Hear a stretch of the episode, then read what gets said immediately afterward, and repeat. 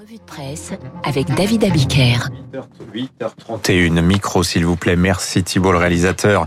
Notre débat a progressé hein, tout à l'heure. Le problème c'est de la police, est-ce la justice ou est-ce le politique? Euh, On a eu des éléments de réponse déjà, mais vous allez voir, euh, on va continuer de progresser. Mais avant cela, effectivement, la revue de presse, le passage en revue des journaux. Bonjour, David. rebonjour mon cher David Abiker. Ça va Dimitri? Ça va toujours tout aussi bien. Et oui, et à la une ce matin des journaux, les leçons de la crise.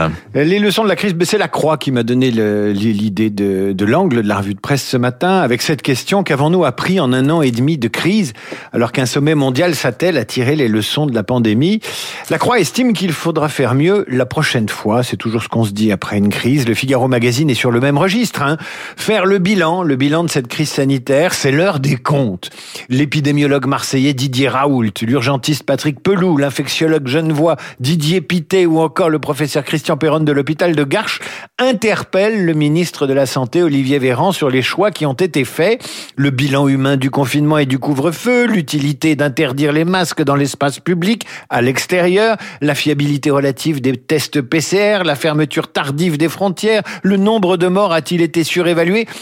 Toutes ces questions sont posées à Olivier Véran, qui passe dans le Figaro Magazine une sorte de, bah, de grand oral, on appellera ça comme ça. Olivier Véran passé à la question et qui se bat comme un lion.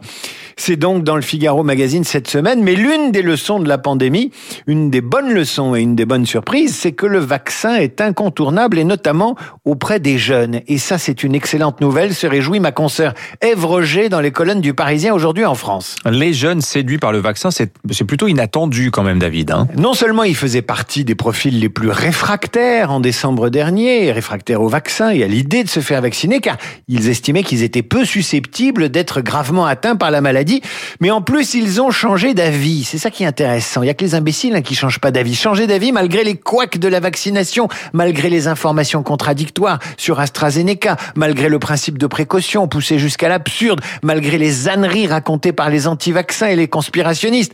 La part des 18-24 ans prêts à se faire est passée de 36 à 55% et de 39 à 43% chez les 25-34 ans. En fait, les jeunes, ils sont pragmatiques, explique Ève Roger. Les jeunes qui font la fête en Israël, vaccinés, en majorité. Les jeunes agglutinés en terrasse en Grande-Bretagne, vaccinés, évidemment. Les voyages cet été, ben, il faudra probablement être vacciné pour pouvoir euh, se balader partout en Europe ou dans le monde. Ça, ça intéresse les jeunes. Alors certes, la vaccination sera totalement ouverte aux plus jeunes à partir du 31 mai prochain, et il reste en France 5% d'anti-vaccins forcenés. N'empêche, la jeune génération, imperméable aux sornettes des illuminés de la menace vaccinale, c'est quand même la meilleure nouvelle de la semaine. On tire une autre leçon de cette crise sanitaire, David. C'est le rôle devenu incontournable de Doctolib. C'est la une du monde. Et ce constat tout simple, c'est une plateforme privée, Internet, qui gère aujourd'hui 90% des rendez-vous pour aller se faire vacciner contre le Covid. Avant le week-end de l'ascension, ce sont jusqu'à 500 000 personnes qui pouvaient y trouver un rendez-vous. Voilà qui fait les affaires de cette plateforme qui a été créée en 2013. 40 millions d'inscrits en 2019, 50 millions aujourd'hui. La crise sanitaire a été un formidable accélérateur de croissance pour Doctolib, passé de 1000 à 1700 salariés en quelques mois, avec une valorisation de plus d'un milliard de dollars. Ça vous a pas échappé, j'en suis sûr, Dimitri. Fondé, euh, donc je le disais, il y a 7 ans, 7-8 ans, euh, Doctolib a tout simplement transformé le rendez-vous médical. Quelques dizaines d'euros par mois payés par le médecin et la plateforme permet à ses patients de s'inscrire eux-mêmes pour un rendez-vous chez le médecin. Alors les grincheux s'alarment. Comment passer par un site privé pour prendre rendez-vous à l'hôpital? Et c'est pas fini. Dès lors que le ministère de la Santé va recommander la téléconsultation, Doctolib va proposer le service gratuitement. C'est arrivé cette année. En quelques semaines, le nombre d'utilisateurs est multiplié par 10 pour la téléconsultation. Doctolib a aussi accompagné la prise de rendez-vous pour les tests. Résultat, euh, ils ont pénétré, si j'ose dire, le marché des laboratoires, des pharmacies. Le monde parle d'une ambition dévorante et cite Jean-Luc Mélenchon qui joue l'épouvantail et qui tweetait récemment Doctolib pour gérer les centres de vaccination. Une entreprise privée pourra donc ficher toute personne passée par ses mains. N'empêche, n'empêche. Heureusement que le privé était là pour accompagner la vaccination et le déploiement chaotique de cette vaccination. Les laboratoires, ils sont privés. Les pharmacies, elles sont privées. Les sites pour trouver des doses en rab en début de campagne vaccinale, ils sont privés. Hmm. Et pour une fois qu'une start-up française peut prendre une dimension européenne en moins de 10 ans, on va pas se plaindre. Effectivement. Une autre leçon de cette crise sanitaire, David, bah, c'est qu'elle nous aura coûté extrêmement cher. Les pays européens mettront des décennies à rembourser la dette Covid. C'est la une des EBCO. Ça coûte cher, une pandémie. C'est un, une, des, une des leçons de cette crise. Hein. C'est son coût un fardeau pour 60 ans selon le journal. Selon des chiffres théoriques, mais ils sont intéressants parce qu'ils donnent des ordres de grandeur, si la France devait rembourser sa dette Covid aujourd'hui, elle mettrait 60 ans. L'Espagne 89 ans, l'Italie 26 ans, l'Allemagne 7 ans.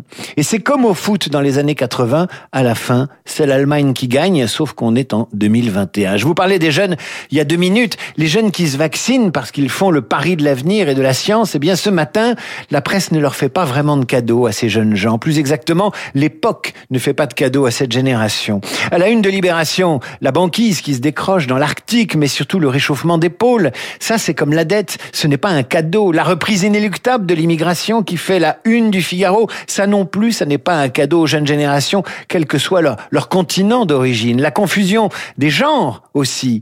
Est-ce un cadeau pour la jeune génération? C'est la une de l'opinion. Transgenre, la nouvelle guerre des sexes. Le 7 juin prochain, à l'Assemblée nationale, retour du projet de loi bioéthique et sa mesure phare, l'ouverture de la PMA à toutes les femmes, aux lesbiennes comme aux célibataires. L'opinion explique comment les revendications LGBT IAQ, ne me demandez pas ce que veut dire la fin, j'ai oublié.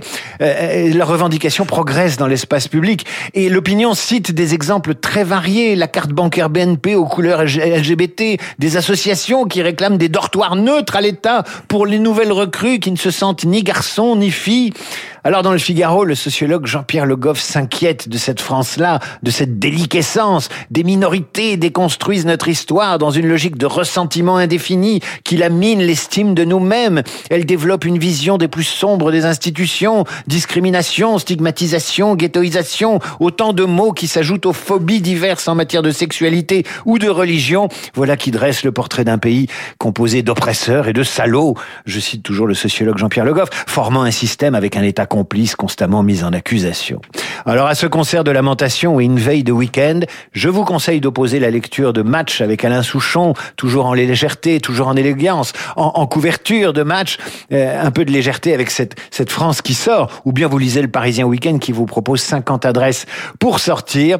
Et puis en dernier ressort, mais vraiment en dernier ressort, si vraiment vous êtes au bout de votre vie, comme disent les jeunes aujourd'hui, il y a demain soir le concours de l'Eurovision que la France n'a pas gagné depuis 1977 avec ceci.